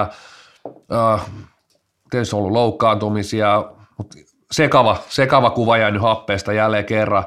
Ja vastaavasti sitten Lasp niin kotin kiinni, niin jos otetaan viimeinen kymmenen ottelua, niin heittämällä pudotuspeleihin on, on niin kuin kolmantena, kolmante, kolmanneksi eniten kerännyt sarjassa pisteitä viimeisestä kymmenestä ottelusta, eli 21 pistettä, happee 16. Et, mutta happeekin, jos otetaan viimeinen kymmenen ottelua, niin happeekin rutista itsensä pudotuspeleihin tällä viimeisen kymmenen ottelun formilla. Sen sijaan SPV putoisi pois, että viimeisestä kymmenestä ottelusta ainoastaan 15 pistettä. Laspilla tosiaan 20 pistettä on siellä on yksi rankkarivoitto, mutta pisin voittoputki tällä hetkellä, mitä on millään joukkoilla. Neljä voittoa putkeen.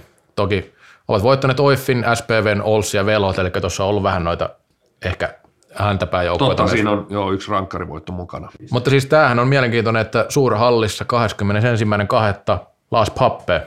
Siinä on isot panokset peliin, vaikka toki täytyy sanoa, että Laspilla on toi loppuohjelma on haastava, eli Indian sensi, sitten happea tai suurhallipeli ja sitten on Oilers ja Eräviikingit.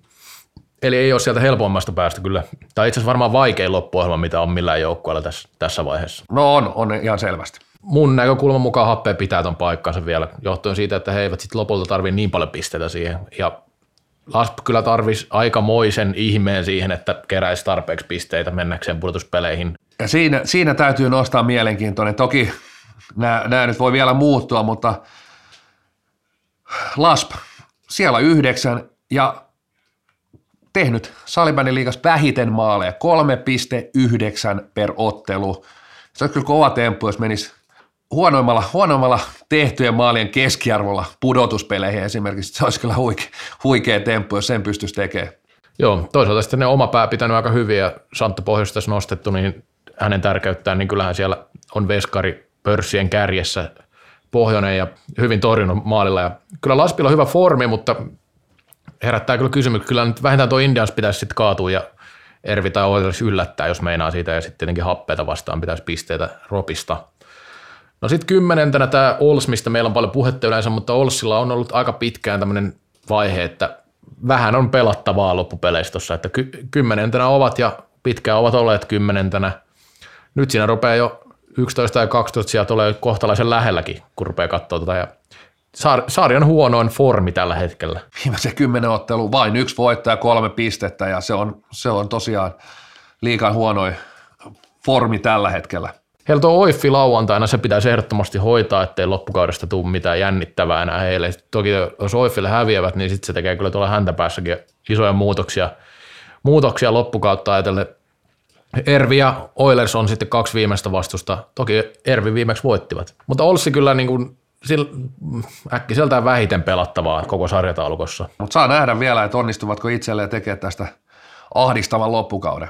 Siinä on tiikerit ja velhot sitten, tiikerit vaan pisteen päässä enää, enää siellä 11 ja tiikereillä se, että no itse asiassa tiikerit olisi ja velhot kaikilla niin kolme peliä enää jäljellä, eli vähän on matseja jäljellä. Tiikereillä on loppuohjelma aika vaikea, siinä on SPV Indiassa Tepsi, Tepsi mutta toi viime viikonlopun velhot voitto, niin taitaa kyllä tarkoittaa sitä, että välttävät karsinnat, ellei sitten velhot tuolta vielä kerää enemmän kuin kolme pistettä, koska kolmen pisteen, no joo, itse asiassa kyllä se voi aika tiukaksi mennä vielä senkin suhteen. Maalierot ja muut on aika taso. Joo, laskin kuitenkin, että tiikerit tuosta ihan, ihan tuon paikkansa, paikkansa säilyttää, että toi velhot voitto oli kyllä iso, isot pisteet hakivat Kuopiosta ja kyllä se mun paperissa se, se riittää, riittää, että mun joukkueella oikeastaan riittää tuossa, että sen yhden pisteen pystyy näistä kolmesta ottelusta kairaan ja mä uskon, että se onnistuu sen tekemään.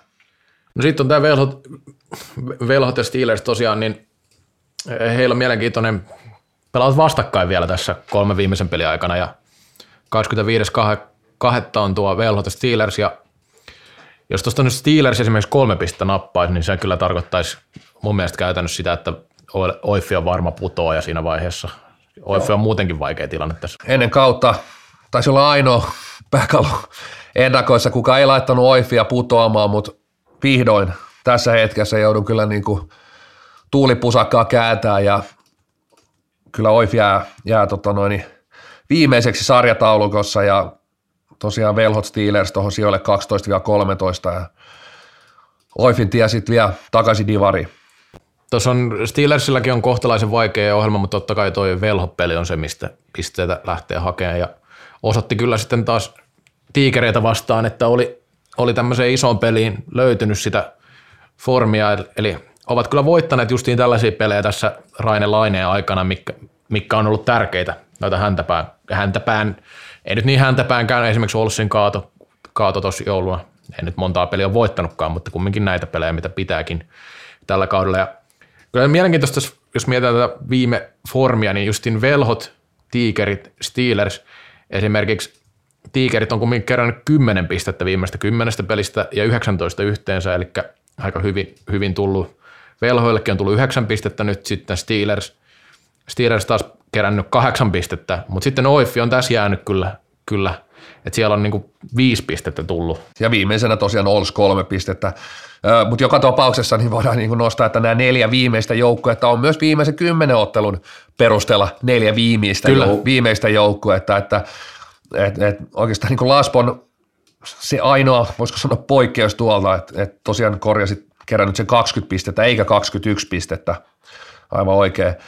Ja si, siinä mielessä voisiko sanoa, että iso kuva muuttuisi, jos viimeistä kymmentä ottelua tosiaan vaan tuijotettaisiin, eli Laspo olisi pudotuspeleissä ja SPVn kausi päättyisi sitten runkosarjaan, mutta sehän, sehän kuulkaa ei ole näin, että pelattaisiin vaan viimeistä, viimeistä kymmentä ottelua ja tämä, tämä ehtii vielä muuttua, tässä on vielä pelejä jäljellä. Joo, ja totta kai toi vaikuttaa tuota ohjelmaa, että keitä vastaan on pelannut. Totta kai kymmenessä ottelussa ei, ei kohdata kaikkia, joukkue, kaikkia joukkueita, mutta mun mielestä kymmenen ottelua on kuitenkin kertoo jo ihan eri tavalla kuin esimerkiksi viisi ottelua. Siinä, siinä kuitenkin sit saattaa olla tosi erilaisia ohjelmia, että kymmenessä ottelussa niin olla, ollaan jo, voidaan puhua kuitenkin, se on jo lähes puolet kaudesta. Se on muutama vaille ottelua vaille puolet kaudesta, niin se antaa jo kyllä selkeän kuvan, missä, missä mennään. No Oiffilla on, on, to, on toki mahdollisuus tuossa, toi Ouluspeli varsinkin näkisin semmoisena mahdollisuutena, että sieltä voisi pisteitä vielä tulla. Toki se on Oulussa, pitkä reissu. Sitten on Oilersi happea, KRP ei ole helppoa mikään, kaikki kaipaa pisteitä. Tässä on justiin se nyt, että kun aina puhutaan sitä, että häntä tarvii pisteitä, niin nyt on kyllä vähän joka paikassa sarjataulukko on sellainen tilanne, että joukkue tarvii pisteitä, että, että ei, ei kukaan mene sinne kävellen pelailemaan muuten, vaan Classic nyt tietenkin on varmistanut runkosarjan voiton, mutta kaikki nyt tietää Classicin tason, niin se on taas ihan eri asia. Tämän viikonlopun jälkeen ollaan taas yllättäen, kun pelejä pelataan lisää ja pelataan aika paljon pelejä kuitenkin, etenkin nämä joukkueet, jotka, joita tässä on mainittu, mitkä pelaavat vielä, voisiko sanoa ehkä pikkusen tärkeimmistä pisteistä kuin toiset, niin moni on askissa tänään, tänään perjantaina ja osa ja sitten osa, osa tuossa lauantaina. Näillä ajatuksilla kurvataan sitten tuonne loppusuoralle. Ei tässä ole muutama viikko ja voidaan todeta, katsoa, voin, voin jopa julkaista tuon oman loppusarjataulukko, niin Twitterissä, niin sitten voidaan naureskella, miten, miten perseelleen menee, menee nämä veikkaukset, mutta joka, jokainen voi tehdä omaan, tuossa ei ole monta ottelua jäljellä, niin siitä on ihan kiva, kiva kalkuloida, että mihin pistemäärin. Tosiaan laskin, laskin ihan pistemäärät jokaiselle joukkoille, mihin, mihin tulevat päätyä. Ja tosiaan niin ei ole montaa peliä, niin sitten voidaan katsoa, kuinka metsässä ollaan tai ollaanko kerrankin jopa oikeassa. Joo, en itse tämmöistä tehnyt, mutta ihan mielenkiintoinen kyllä tämä sarjataulukko laskettuna tällä ja ei nyt hirveästi heitä siitä, mitä itse ajattelee, että miten tulee käymään, käymään tässä loppuelmassa. Mutta se oli varmaan varsinainen peliaika siinä. Katsotaan, miten peleissä käy. Peleissä käy ja mennään jatkoajalla. Kallokääst toimii toisin kuin tulospalvelu. Jatkoaika käyntiin. Ylivoimaisesti tämän ohjelman se huonoin osuus lähtee, lähtee nyt rullaamaan, mutta mikä hauskinta, on pidetty nyt kolme erää tuottaja Tiiaista häkissä ja nyt päästetään jälleen mies irti, irti. Brändityöryhmä on jälleen lyönyt viisaita päitään yhteen täällä Servuudin metsissä ja tosiaan tätä tuo fuusioon kiinni. Hawks ja Haki pistivät hynttyyt yhteen ja päätyivät sitten maistraatissa, että nimi, nimi on Hawks. Hawks ja erilaisiakin yhdistelmiä on nähty, mutta ei mennä tänään niin fuusionimiin, vaan mietitään, että mikä on paras salibändiseuran mikä, nimi, mikä tässä on niin vuosien saatossa vastaan tullut. Joo, en tiedä, onko se paras vai hauskin tai mieleenpainuvin. Ehkä tämä on enemmän tämmöinen yleinen nosto, että parasta. Nyt on vähän vaikea sanoa, että mikä on parasta. Varmaan aika monesta tuntuu parhaalta se oma nimi, vaikka se olisi kuinka paska niin sanotusti. Mutta joo, olisihan tuosta voinut vaikka haha vetää tai ihan mitä vaan, mutta ihan Hawks vaikuttaa ihan järkevältä vaihtoehdolta. Varmaan nostellaan nyt semmoisia, mitä on jäänyt mieleen, niin Mulla ainakin näistä pääsarjaseuroista, totta kai tuolla Lappeenrannan seurulla on ollut kaikenlaista vähän hauskempaa, hauskempaa viritystä, mutta kyllä on jäänyt mieleen toi Synkkä Uhma. On sen verran erikoinen nimi kyllä salibändiseuralle. Sä oot varmaan Reksa pelannut synkkää umaa vastaan.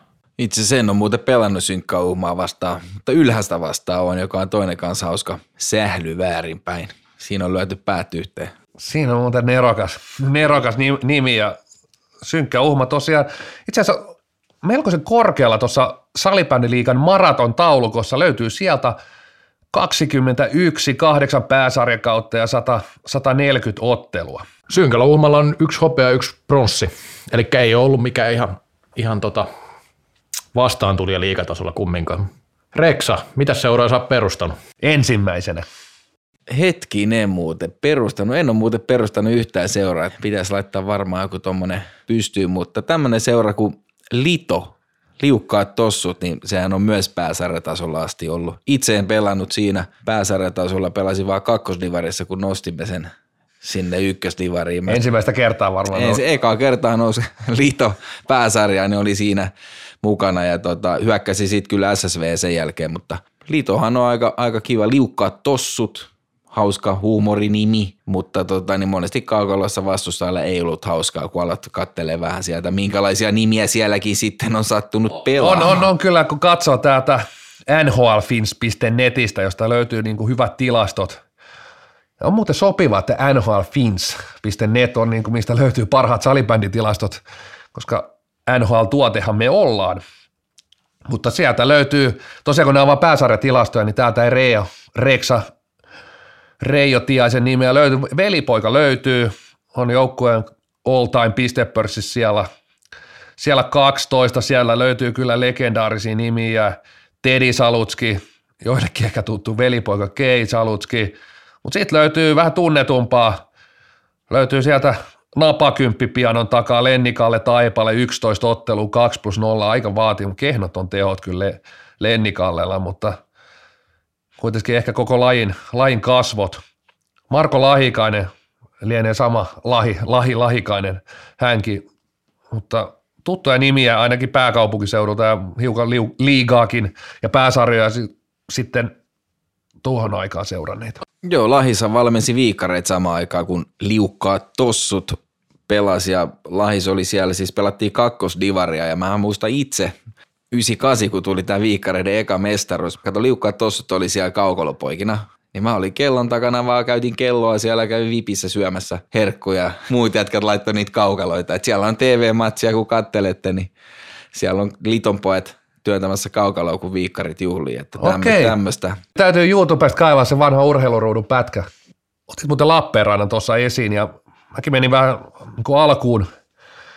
Pääsarja seurat edellä. Tietysti tässä lajissa löytyy, kun menee alemmas ja alemmas ja alemmas, niin äärimmäisen hauskoja nimiä, mutta tietysti Nakki Sormet Lappeenrannasta. Eikö tässä ollut joku Janne Tähkän legendaarinen kommentti, että hän lopettaa, jos tämän niminen joukkue, joukkue nousee salibändin liikaa. Mulla nyt tuli yhtäkkiä flashbackinä tällainen, sieltä voi pastori vaikka painaa Google, Googlen käyntiin. Mutta NST, nyt tietysti NSTkin poistuu, poistuu, kun tulee Saipa, joka itse asiassa juuri tällä hetkellä julkaisi uuden puheenjohtajan, ei ollut tuttu nimi, Dingsteri. Ja sitten edelleen otetaan täältä pääsarjaseura, tosin yksi, yksi salibändin liikakausi, porvoolainen Hyni, hyytyneet nivelet, on vähän tämä niin liukkaat tossut tyyppinen, niiden ehkä vastakohtaan, vastakohtaan, että hyytyneet nivelet, nivelet ja sitten mä otan vielä yhden tähän, legendaarinen, ehkä, ehkä kuitenkin 2010-luvun tunnetuin tai ainakin eniten julkisuutta parhaiten preikannut salibändin seura, eli hashtag liuttu. Voitti Czech Open ja siitä oli Iltalehdet ja muut kirjoitti isosti. Meillä oli vielä avoimen sarja. Saatat Reksa, että tästä taidat tietää ihan hirveästi. Mutta... En mä tosta tiedä, mutta oli siinä ensimmäisessä Ensimmäinen suomalaisseura, joka voitti Czech Open, en muista kuka pelasi siellä, mutta... Kappas vaan. IBM, niin kuin täällä on lyhennetty, ollut teki pikku jutun, mutta, mutta en tiedä missä on ne. Joo, tota, tämä oli hienoa, että saatiin tämäkin tieto tänne, mutta tota, niin tuohon tähkään liittyen pitää kyllä se sanoa, että en tiedä, onko hän sanonut niin, että jos joukkue nousee pääsarjaa tai mihinkä liikaa, niin hän lopettaa, mutta – ainakin kuritti aikanaan tätä Nakkison Kyllä. porukkaa kapin finaalissa kahdeksalla maalilla ja siinä oli selkeä statementti, että menkää pojat takas sinne, mistä tulitte. Siinä oli seuraaja, mutta mennään sitten toiseen aiheeseen ja maailmaan, mennään sosiaaliseen mediaan ja kylläpä oli niin kuin paskaviikko. Eihän täällä ole yhtään, yhtään niin kuin, mä oon käynyt koko viikon kaikki somet läpi, niin eihän täällä ole mitään. Ja siitä päästäänkin ongelmaan, eli joudutaan valikoimaan huonoista joku hyvä – ei, oli kyllä kuiva viikko sillä, sillä saralla. No joka tapauksessa nyt joudutaan niin tästä pöydän ympäristöstä etsiä se syyllinen. Ja syyllinenhän löytyy tuosta meikäläisen oikealta puolelta, Toni Lötjönen. Sulla on ollut kovaa yritystä, monet on varmaan luovuttanut.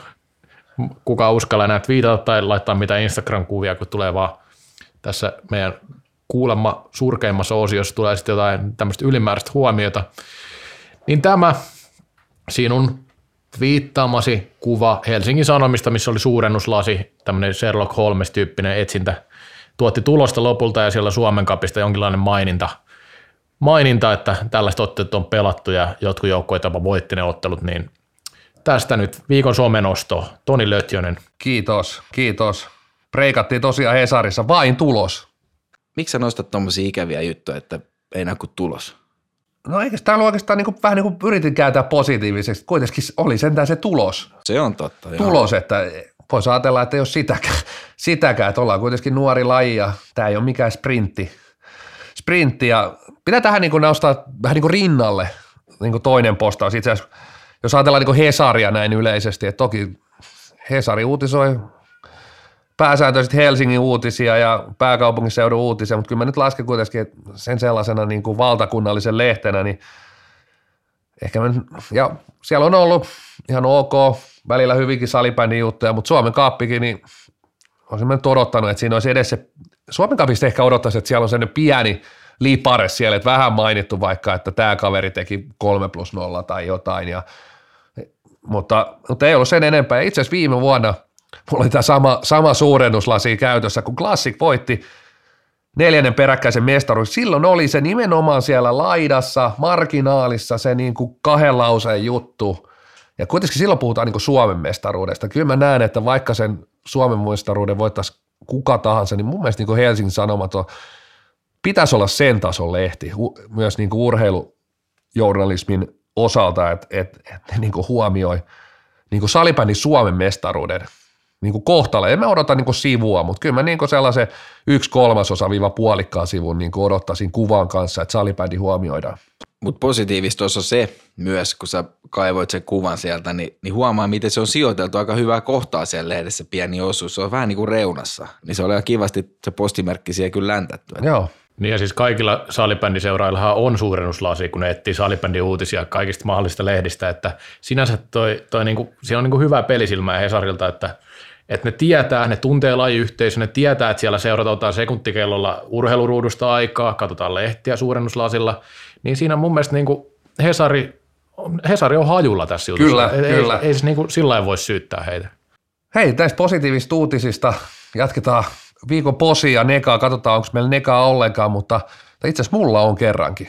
Pistää tämä positiiviseen jaksoon yksi nega, negakin ja se menee itse asiassa, mä en haluaisi sanoa, että tämä on ollut vuosikausia IFFn äänekkäimpiä tukijoita ja kannattajia, mutta nyt mun täytyy IFFlle antaa nega ja tämä ei mene koko organisaatiolle, tämä menee presidentti Tuomas Erikssonille, hän on ollut virassaan jo melkein 30 vuotta, 30 vuotta ja hän oli tosiaan tuolla Tallinnassa Suomen Cup Suomen finaalitapahtumassa paikalla, ei tullut esittäytymään eikä tullut kiittämään minua, vaikka pelastin naisten MM-kisat tuolla pallokatastrofilta, niin kyllä oli, odotin, että mies olisi tullut, tullut kiittämään, että et, et, hienosti tehty, että saatiin, saatiin sinne valkoinen pallo, joka näkyy myös TV-lähetyksistä, mutta viikon eka Tuumas Erikssonille.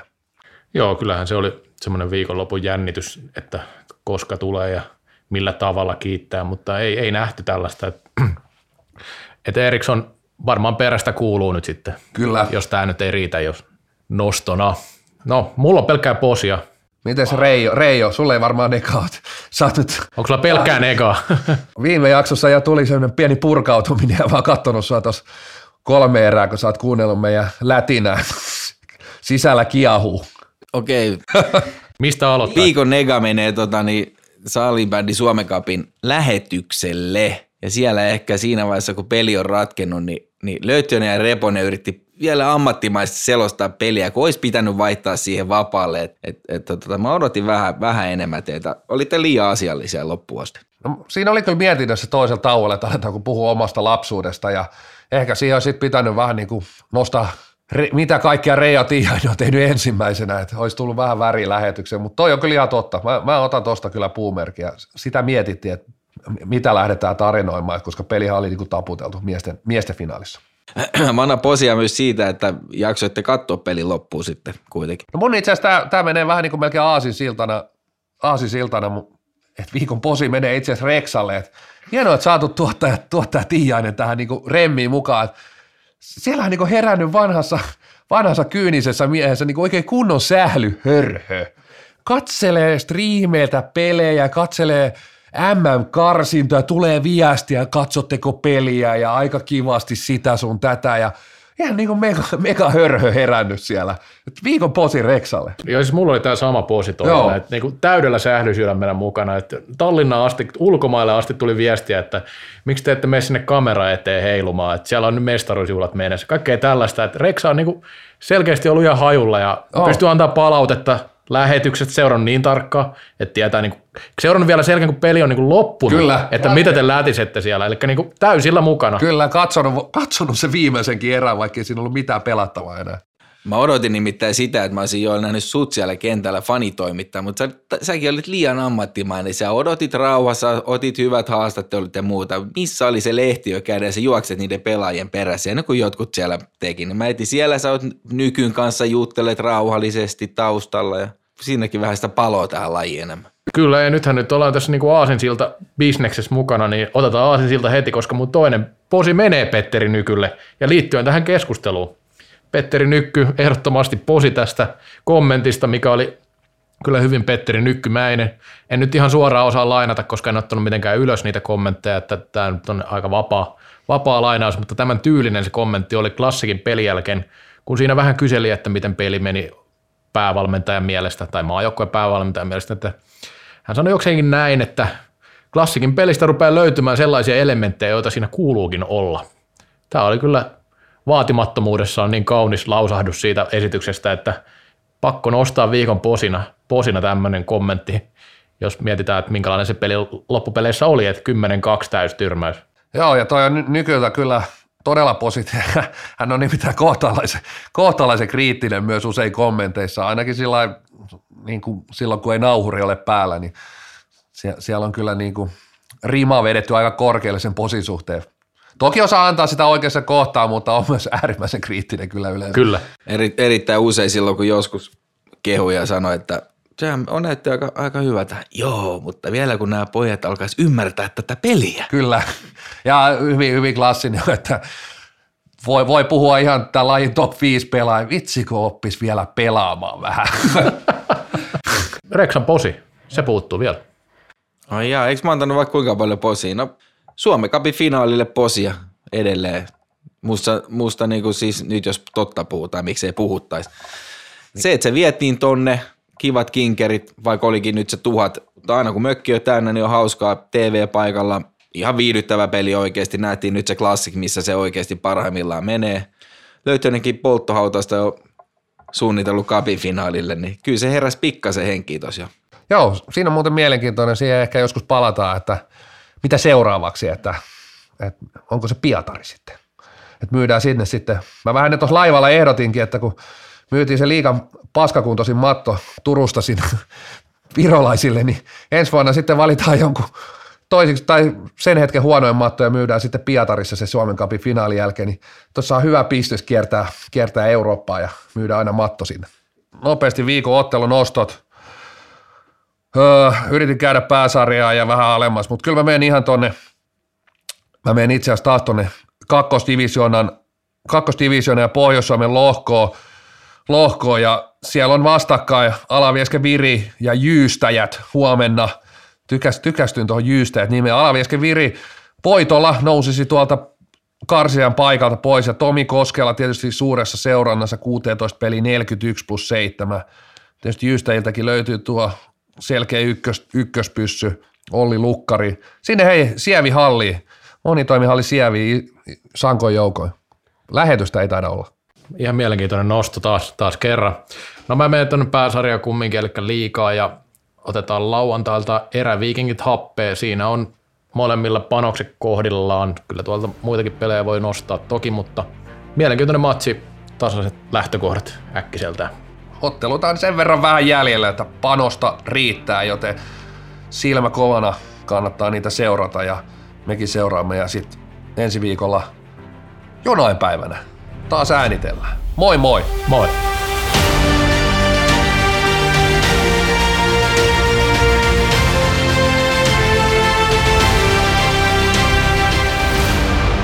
Kallokääst. Lain ainoa NHL-tuote.